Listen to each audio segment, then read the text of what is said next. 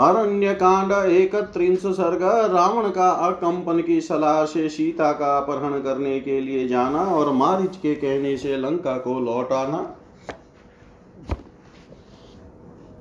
त्वरमाणस्ततो गत्वा जनस्थानादकम्पन प्रविश्य लङ्कां वेगेन रावणं वाक्यमब्रवीत्।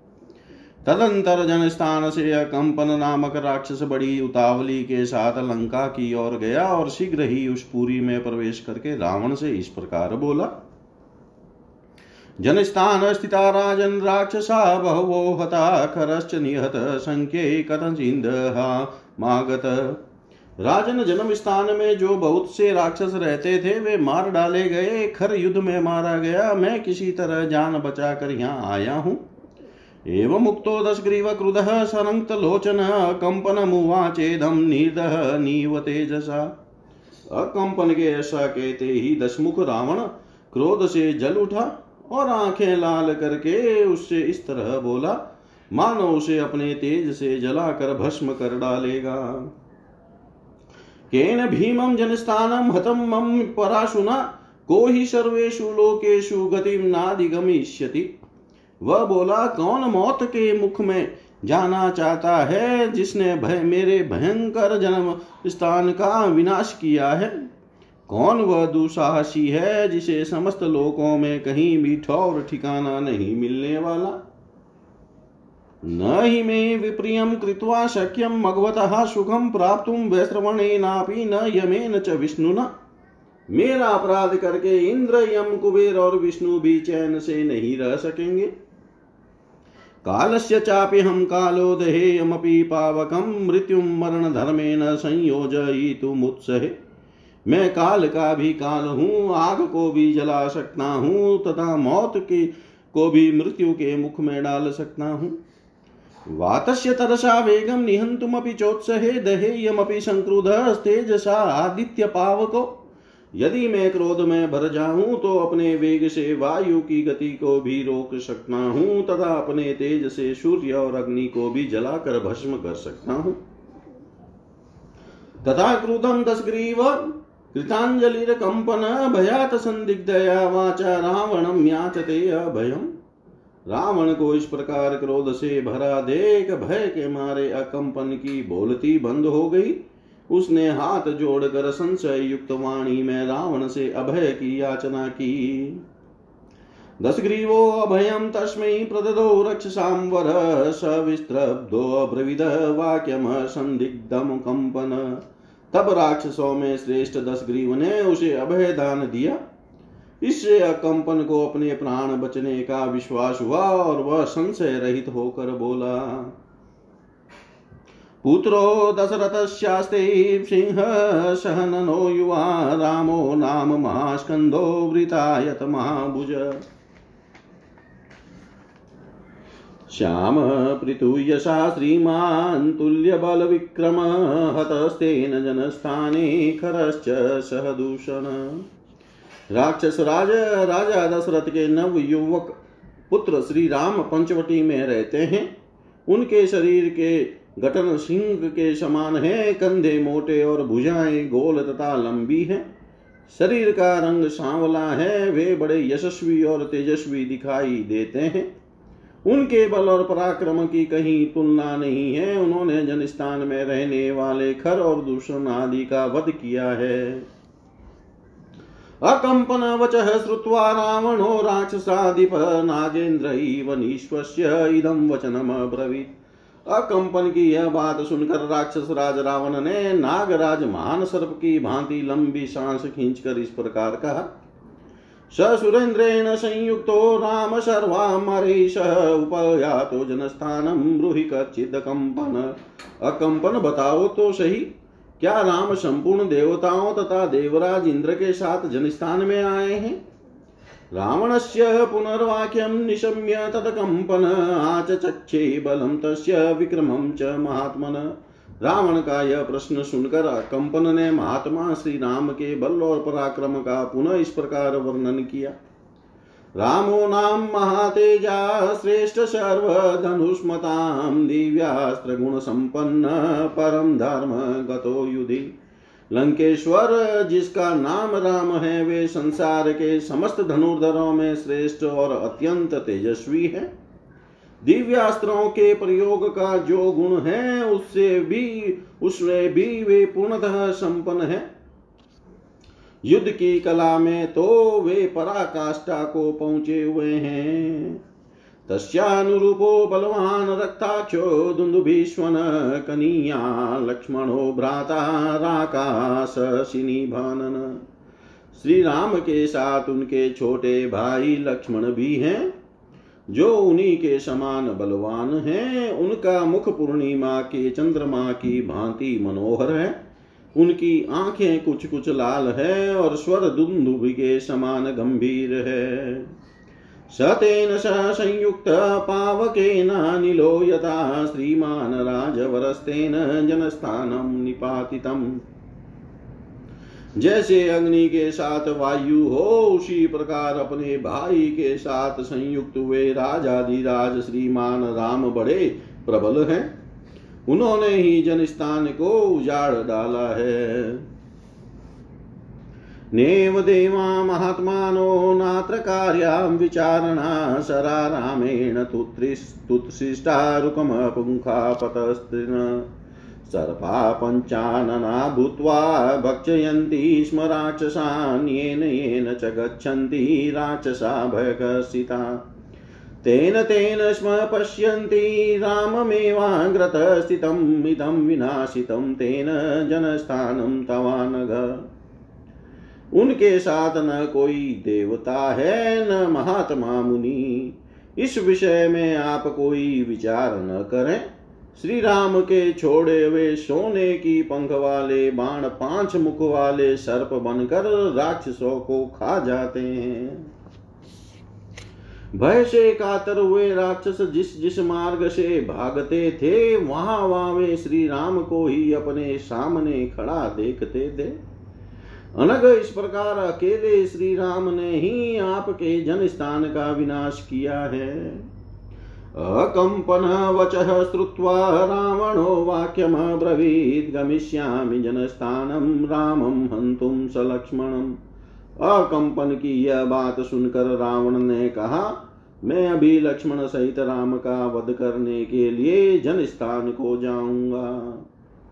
अतएव मुक्ते वचने प्रोवाचेदम कंपन सुनुराजन्यतावृतम रामस्य बलपौरुषम। उसके ऐसा कहने पर कंपन बोला, राजन श्री राम का बल और पुरुषार्थ जैसा है, उसका यथावत वर्णन मुझसे सुनिए। असाध्य कुपितो रामो विक्रमेण महायशापगायास्तु पूर्णाया, वेगं परिहे हरेच्छरे सताराग्रह नक्षत्रं नभश्चाप्यवसादयेत् असौ रामस्तु सिद्धन्तीं त्रिमानभ्युद्धरेन्महीं भित्त्वा वेलां समुद्रस्य लोकानां प्लावयेद्विभु वेगं वापि समुद्रस्य वायुं वा विदमिक्षरे।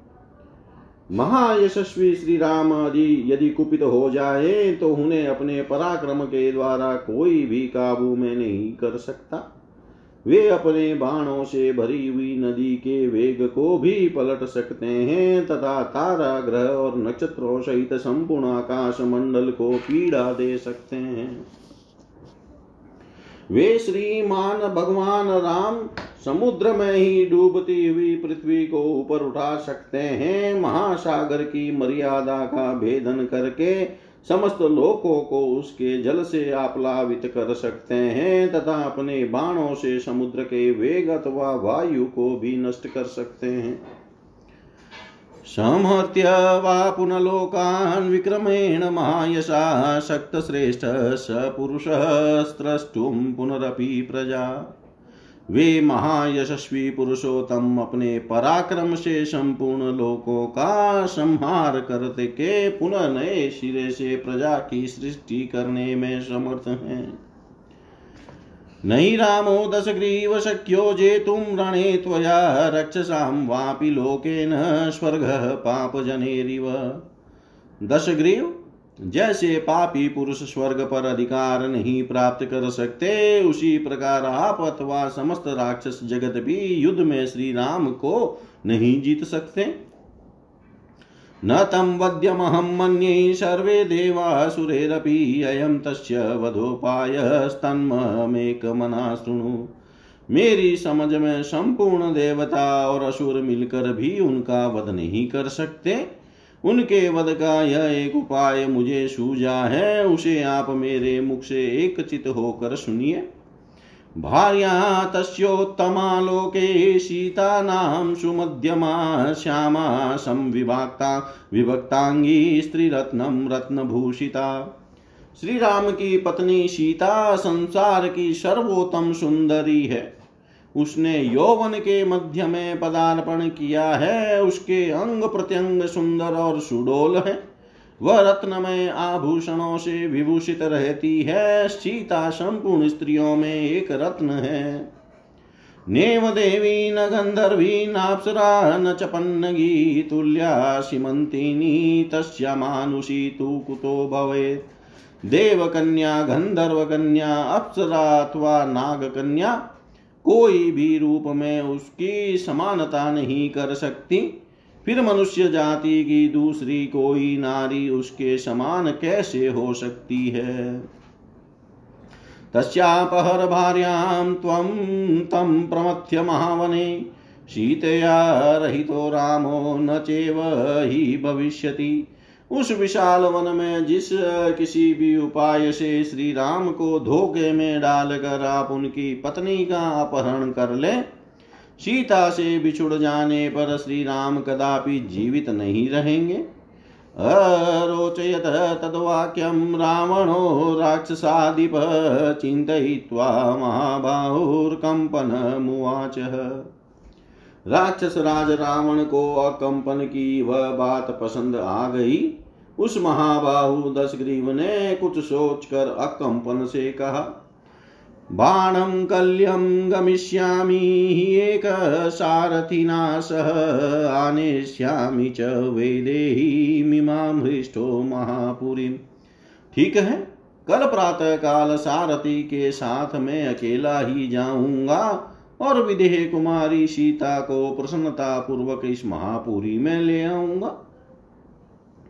तदेव मुक्त्वा प्रेयो खरयुक्तेन रावण रथेनादित्यवर्णेन दिश सर्वा प्रकाशयन् ऐसा कहकर रावण गधों से जूते हुए सूर्य तुल्य तेजस्वी रथ पर आरूढ़ हो संपूर्ण दिशाओं को प्रकाशित करता हुआ वहाँ से चला। सरथो राक्षसेन्द्रस्य नक्षत्रपथगो महान् चञ्चूर्यमाण शुशुभे जलदे चन्द्रमा इव नक्षत्रों के मार्ग पर विचरता हुआ राक्षस राज का वह विशाल रथ बादलों की आड़ में प्रकाशित होने वाले चंद्रमा के समान शोभा पा रहा था। सदुरे चाश्रमं गत्वा ताटकेयमुपागमत् मारिचेनार्चितो राजा भक्ष्य भोजयेर मानुषेन। कुछ दूर पर स्थित एक आश्रम में जाकर वह ताट का पुत्र मारित से मिला। मारिच ने अलौकिक भक्ष्य भोज्य अर्पित करके राजा रावण का स्वागत सत्कार किया। तम स्वयं पूजित्वा तु आसने नोदकेन च अर्थोपहितया वाचा मारिचो वाक्यमब्रवीत् आसन और जल आदि के द्वारा स्वयं ही उसका पूजन करके मारिच ने अर्थयुक्त वाणी में पूछा कच्चित सकुशलम राजम लोकान राक्षसाधिप आशंके नादि जाने तम यदस्तूर्ण मुपागत राक्षस राज, तुम्हारे राज्य में लोगों की कुशल तो है न? तुम बड़ी उतावली के साथ आ रहे हो, इसलिए मेरे मन में कुछ खटका हुआ है। मैं समझता हूँ तुम्हारे यहाँ का अच्छा हाल नहीं है। एवं मुक्तो महातेजा मारीचेन स रावण ततः पश्चादिदं वाक्यं ब्रविद वाक्य कोविद। मारिच के इस प्रकार पूछने पर बातचीत की कला को जानने वाले महातेजस्वी रावण ने इस प्रकार कहा, आरक्षो मे हतस्तात् रामेण क्लिष्टकारिणा जनस्थानमवध्यं, ततः सर्वं युद्धि निपातितम्। तात अनायासी महान पराक्रम दिखाने वाले श्री राम ने मेरे राज्य की सीमा के रक्षक खरदूषण आदि को मार डाला है। तथा जो जन स्थान अवध्य समझा जाता था, वहाँ के सारे राक्षसों को उन्होंने युद्ध में मार गिराया है। तस्य मे कुरुषाचीव्यं तस्य भार्यापहारणै राक्षसेन्द्रवचः श्रुत्वा मारिचो वाक्यमब्रवीत्। अतः इसका बदला लेने के लिए मैं उनकी स्त्री का अपहरण करना चाहता हूँ। इस कार्य में तुम मेरी सहायता करो, राक्षस राज रावण का यह वचन सुनकर मारिच बोला आख्याता केन वा मित्र रूपेण शत्रुणा, त्वया को नंदी नंदति नंदति। तव्य राक्षस शार्दूल, को नंदति नंदित। निशाचर शिरोमणे, मित्रों के रूप में तुम्हारा वह कौन सा ऐसा शत्रु है जिसने तुम्हें सीता को हर लेने की सलाह दी है? कौन ऐसा पुरुष है जो तुमसे सुख और आदर पाकर भी प्रसन्न नहीं है? अतः तुम्हारी बुराई करना चाहता है। सीतामिहानयश्वेति को ब्रवीति ब्रवीहि मे। रक्षो लोकस्य सर्वस्य कह सिंहम क्षेतुमिच्छति कौन कहता है कि तुम सीता को यहाँ हर ले आओ? मुझे उसका नाम बताओ। वह कौन है जो समस्त राक्षस जगत का सिंह काट लेना चाहता है? प्रोत्साहयति यश्च त्वां स च शत्रुरसंशयम्। आशी विषमुखादृष्ट्रामुद्धतु चेक्षति त्वया। जो इस कार्य में तुम्हें प्रोत्साहन दे रहा है, वह तुम्हारा शत्रु है। इसमें संशय नहीं है। वह तुम्हारे हाथों विषधर सर्प के मुख से उसके दांत उखड़वाना चाहता है। कर्मणानेन केनाशी कापथं प्रतिपादित सुखसुप्तस्य ते राजन् प्रहृतं केन मूर्धनि। राजन किसने तुम्हें ऐसी खोटी सलाह देकर कुमार्ग पर पहुँचाया है? किसने सुख पूर्वक सोते समय तुम्हारे मस्तक पर लात मारी है? विशुद्ध वंशाभिजनाग्रहस्त तेजो मद संस्थित दो वीरसाना उदीक्षितुं युक्तः स संयुगे राघव गंधहस्ति राघव, राघवेंद्र श्री राम वह गंध युक्त गजराज है, जिसकी गंध सुंग कर ही गजरूपी योद्धा दूर भाग जाते हैं। विशुद्ध कुल में जन्म ग्रहण करना ही उस राघव रूपी गजराज का शुंड दंड है। प्रताप ही मद है और सुडोल बाहें ही दोनों दांत हैं। युद्ध युद्ध स्थल में उनकी ओर देखना भी तुम्हारे लिए उचित नहीं है। फिर जूझने की तो बात ही क्या है? अशोरणांत स्थिति, संधिवालो विदग्ध रक्षो मृगहा नरसिंह स्वया बोधितुं न शक्य सरांगपूर्णो निशितासिदस्त्र वे श्री राम मनुष्य के रूप में एक सिंह है। रणभूमि के भीतर स्थित होना ही उनके अंगों की संध्या तथा बाल है। वह सिंह चतुर राक्षस रूपी मृगों का वध करने वाला है। बाण रूपी अंगों से परिपूर्ण है तथा तलवारें ही उसकी तीखी दाढ़े हैं। उस सोते हुए सिंह को तुम जगा नहीं जगा सकते। चापापहारे भुजवेगपङ्के शरोमिमाले सुमावोगे न राम पाताल्मुखे अतिघोरे प्रस्कन्दितुं राक्षसराजयुक्तम् राक्षसराज श्रीराम एक पाताल तल व्यापी महासागर है, धनुष ही उस समुद्र के भीतर रहने वाला ग्राह है। भुजाओं का वेग ही कीचड़ है, बाण ही तरंग मालाएँ हैं, और महान युद्ध ही उसकी अगाध जल राशि है। उसके अत्यंत भयंकर मुख अर्थात वड़वानल में कूद पड़ना तुम्हारे लिए कदापि उचित नहीं है।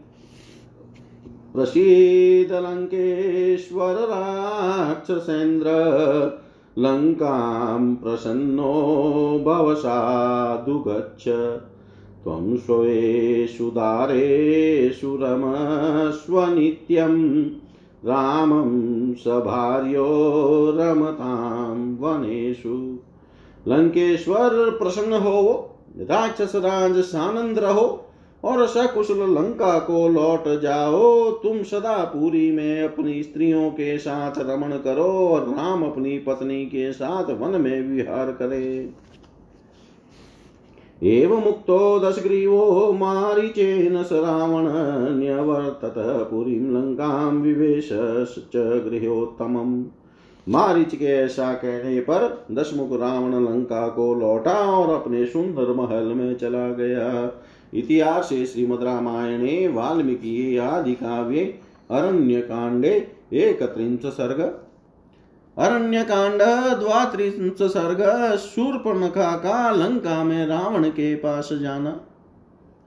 ततः शूर्पणखा दृष्ट्वा सहस्राणि चतुर्दश हतान्यकेन रामेण रक्षसां भीमकर्मणाम्। दूषणं च खरं चेव हतं त्रिशिरसं रणे दृष्ट्वा पुनः महानादान्ननाद जलधोपम उधर शूर्पणखा ने जब देखा कि श्री राम ने भयंकर कर्म करने वाले चौदह हज़ार राक्षसों को अकेले ही मार गिराया और तथा युद्ध के मैदान में दूषण खर और त्रिशिरा को भी मौत के घाट उतार दिया। तब वह शोक के कारण मेघ गर्जना के समान पुनः बड़े ज़ोर ज़ोर से घोर चित्कार करने लगी। सा दृष्ट्वा कर्मरामस्य कृतमन्येषु दुष्करं जगाम परोमोद्विग्ना रावण पालिताम्। श्री राम ने वह कर्म कर दिखाया, जो दूसरों के लिए अत्यंत दुष्कर है। वह अपनी आँखों देख कर वह अत्यंत उद्विग्न हो उठी और रावण द्वारा सुरक्षित लंका पूरी को गई। विमानाग्रे रावणं दीप्ततेजसमुपोपविष्टं सचिवे मरुद्भिरिव वासवम् वहाँ पहुंचकर उसने देखा रावण पुष्पक विमान या सतमहले मकान के ऊपरी भाग में बैठा हुआ है। उसका राजोति राजोचित तेज दीप्त हो रहा है। तथा मरुदगणों से घिरे हुए इंद्र की भांति वह आसपास बैठे हुए मंत्रियों से घिरा है। आशीनं सूर्यसङ्काशे काञ्चने परमासने, रुक्मवेदि गतं प्राज्यं ज्वलन्तमिव पावकम्। रावण जिस उत्तम स्वर्णमय सिंहासन पर विराजमान था, वह सूर्य के समान जगमगा रहा था, जैसे सोने की ईंटों से बनी हुई वेदी पर स्थापित अग्निदेव घी की अधिक आहुति पाकर प्रज्वलित हो उठे हों। उसी प्रकार उस स्वर्ण सिंहासन पर रावण शोभा पा रहा था। देवगन्धर्वभूतानां ऋषीणां च महात्मनामजेयं समरे घोरं व्याताननमिवान्तकम्। देवासुरविमर्देषु वज्रासनिकृतव्रणम्, एरावतविषाणाग्रेरुतकृष्टकिणवक्षसम्। देवता, गंधर्व, भूत और महात्मा ऋषि भी उसे जीतने में असमर्थ थे। समर भूमि में वह मुँह फुलाकर खड़े हुए यमराज की भांति भयंकर भयंकर जान, भयानक जान पड़ता था। देवताओं और असुरों के संग्राम के अवसरों पर उसके शरीर में वज्र और अशनि के जो घाव हुए थे, उनके चिन्ह अब तक विद्यमान थे। उसकी छाती में ऐरावत हाथी ने जो अपने दांत कड़ाए थे, उसके निशान अब भी दिखाई देते थे। विषन्दभुजं दशग्रीवं दर्शनीय परिच्छदं विशालवक्षसं वीरं राजलक्षणलक्षितम् न द्वैदूर्यसङ्काशं तप्तकाञ्चनभूषणं, सुभुजं शुक्लदशनं, महास्य पर्वतोपमम्। उसके बीस भुजाएँ और दस्त मस्तक थे। उसके छत्र चमर और आभूषण आदि उपकरण देखते ही यो, देखते, देखने ही योग्य थे। वक्ष स्थल विशाल था, वह वीर राजोचित लक्षणों से संपन्न दिखाई देता था। वह अपने शरीर में जो वैदुर्यमणि नीलम का आभूषण पहने हुए था, उसके समान ही उसके शरीर की कांति भी थी। उसने तपाए हुए सोने के आभूषण भी पहन रखे थे। उसकी भुजाएँ सुंदर, दांत सफ़ेद, मुँह बहुत बड़ा और शरीर पर्वत के समान विशाल था। विष्णुचक्रनिपातैश्च शतशो देवसंयुगे अन्ये शस्त्रे प्रहारैश्च महायुद्धेषु ताडितम् देवताओं के साथ युद्ध करते समय उसके अंगों पर सैकड़ों बार भगवान विष्णु के चक्र का प्रहार हुआ था। बड़े बड़े युद्धों में अन्य अन्य अस्त्र शस्त्रों को भी उस पर मार पड़ी थी। उन सब के चिन्ह दृष्टि गोचर होते थे। हताङ्गि समस्ते स्तं देवप्रहरणेस्तदा क्षोभ्याणां समुद्राणां क्षोभणं क्षिप्रकारिणम् देवताओं के समस्त आयुधों के प्रहारों से भी जो खंडित न हो सके, उन्हीं अंगों से वह अक्षोभ्य समुद्रों में भी क्षोभ, हलचल पैदा कर देता था। वह सभी कार्य बड़ी शीघ्रता से करता था। क्षेप्तारं, पर्वताग्राणां, सुराणां च प्रमर्दनम् उच्छेतारं च धर्माणां परदाराभिमर्शनम् पर्वत शिखरों को भी तोड़कर फेंक देता था। देवताओं को भी रौंद डालता था, धर्म की तो वह जड़ ही काट देता था और पराई स्त्रियों के सतित्व का नाश करने वाला था। विघ्न करम सदा पुरीं भौगवतीं गत्वा पराजित्य च वासुकीं। तक्षकस्य प्रियाँ भार्यां पराजित्य जहारय कैलासं पर्वतं गत्वा विजित्य नरवाहनम्। विमानं पुष्पकं तस्य कामगं वै जहारय। वनं चेत्ररथं दिव्यं नलिनीं नन्दनं वनं विनाशयति यः क्रोधा, देवोद्यानानि वीर्यवान्। चन्द्र, सूर्यो महाभागावुतिष्ठन्तो परन्तपो। निवार्यति यशेलशिखिरोपमम् दशवसहस्राणि तपस्तप्त्वा महावने। पुरा स्वयं भुवे धीरशिरांस्युपजा हारय देवदा नवगन्धर्व पिशाच पथगौरगे।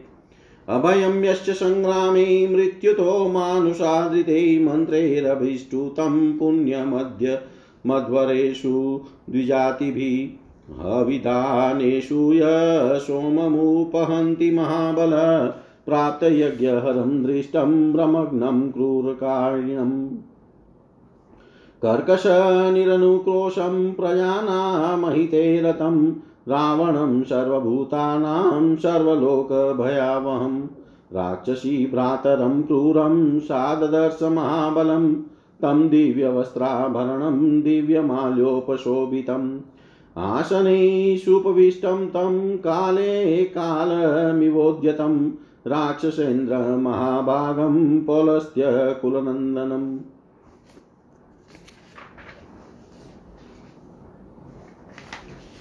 वह सब प्रकार के दिव्यास्त्रों का प्रयोग करने वाला और सदा यज्ञों में विघ्न डालने वाला था। एक समय पाताल की भोगवती पुरी में जाकर नागराज वासुकी को परास्त करके तक्ष को भी हराकर उसकी प्यारी पत्नी को वह हर ले आया था। इसी तरह कैलाश पर्वत पर जाकर कुबेर को युद्ध में पराजित करके उसके, उसने उनके इच्छा अनुसार चलने वाले पुष्पक विमान को अपने अधिकार में कर लिया। वह पराक्रमी निशाचर क्रोध पूर्वक कुबेर के दिव्य चैत्र रथ वन को सौगंधिक कमलों से युक्त नलिनी नाम वाली पुष्करणी को, इंद्र के नंदन वन को, तथा देवताओं के दूसरे दूसरे उद्यानों को नष्ट करता रहता था। वह पर्वत शिखर के समान आकार धारण करके शत्रुओं को संताप देने वाले महाभाग चंद्रमा और सूर्य को उनके उदय काल में अपने हाथों से रोक देता था। उन उस धीरे स्वभाव वाले रावण ने पूर्व काल में एक विशाल वन के भीतर दस हज़ार वर्षों तक घोर तपस्या करके ब्रह्मा जी को अपने मस्तकों की बलि दे दी थी। उसके प्रभाव से उसे देवता दानव, गंधर्व, पिशाच, पक्षी और सर्पों से भी संग्राम में अभय प्राप्त हो गया था। मनुष्य के सिवा और किसी के हाथ से उसे मृत्यु का भय नहीं था। वह महाबली राक्षस, सोम, शवन, कर्म विशिष्ट यज्ञों में द्विजातियों द्वारा वेद मंत्रों के उच्चारण पूर्वक निकाले गए तथा वेदिक मंत्रों से ही सुसंस्कृत एवं स्तुत हुए पवित्र सोमरस को वहाँ पहुँच कर नष्ट कर देता था। समाप्ति के निकट पहुँचे यज्ञों का विध्वंस करने वाला वह दुष्ट निशाचर ब्राह्मणों की हत्या तथा दूसरे दूसरे क्रूर कर्म करता था, वह बड़े ही रूखे स्वभाव का और निर्दय था। सदा प्रजाजनों के हित में ही लगा रहता था। समस्त लोकों को भय देने वाले और संपूर्ण प्राणियों को रुलाने वाले अपने इस महाबली क्रूर भाई को राक्षसी शूर्पणखा ने उस समय देखा। वह दिव्य वस्त्रों और आभूषणों से विभूषित था। दिव्य पुष्पों की मालाएँ उसकी शोभा बढ़ा रही थी। सिंहासन पर बैठा हुआ राक्षस राज पुलस्त्य कुल नंदन महाभाग दस ग्रीव प्रलय काल में संहार के लिए उद्यत हुए महाकाल के समान जान पड़ता था। उपगम्या ब्रविद वाक्यम राक्षसी भय विवला रावणम शत्रुहंतारम मंत्री भी परिवारितम। मंत्रियों से घिरे हुए शत्रुहंता भाई रावण के पास जाकर भय से विवल हुई वह राक्षसी कुछ कहने को उद्यत हुई। तं ब्रवीदीप्तविशाललोचनं प्रदर्शयित्वा भयलोभमोहिता। सुदारुणं वाक्यं भीतचारिणी महात्मशूर्पणका विरूपिता महात्मा लक्ष्मण ने नाक कान काट कर जिसे कुरूप कर दिया था, तथा जो निर्भय विचरने वाली थी, वह भय और लोभ से मोहित हुई शूर्पणखा बड़े बड़े चमकीले नेत्रों वाले अत्यंत क्रूर रावण को अपनी दुर्दशा दिखाकर उससे बोली, इतिहास श्रीमद रामायणे, वाल्मीकि आदि काव्ये अरण्य कांडे द्वात्रिंश सर्ग सर्वं श्रीशां सदाशिवाय अर्पणम् अस्तु ॐ विष्णवे नम ॐ विष्णवे नम ॐ विष्णवे नमः।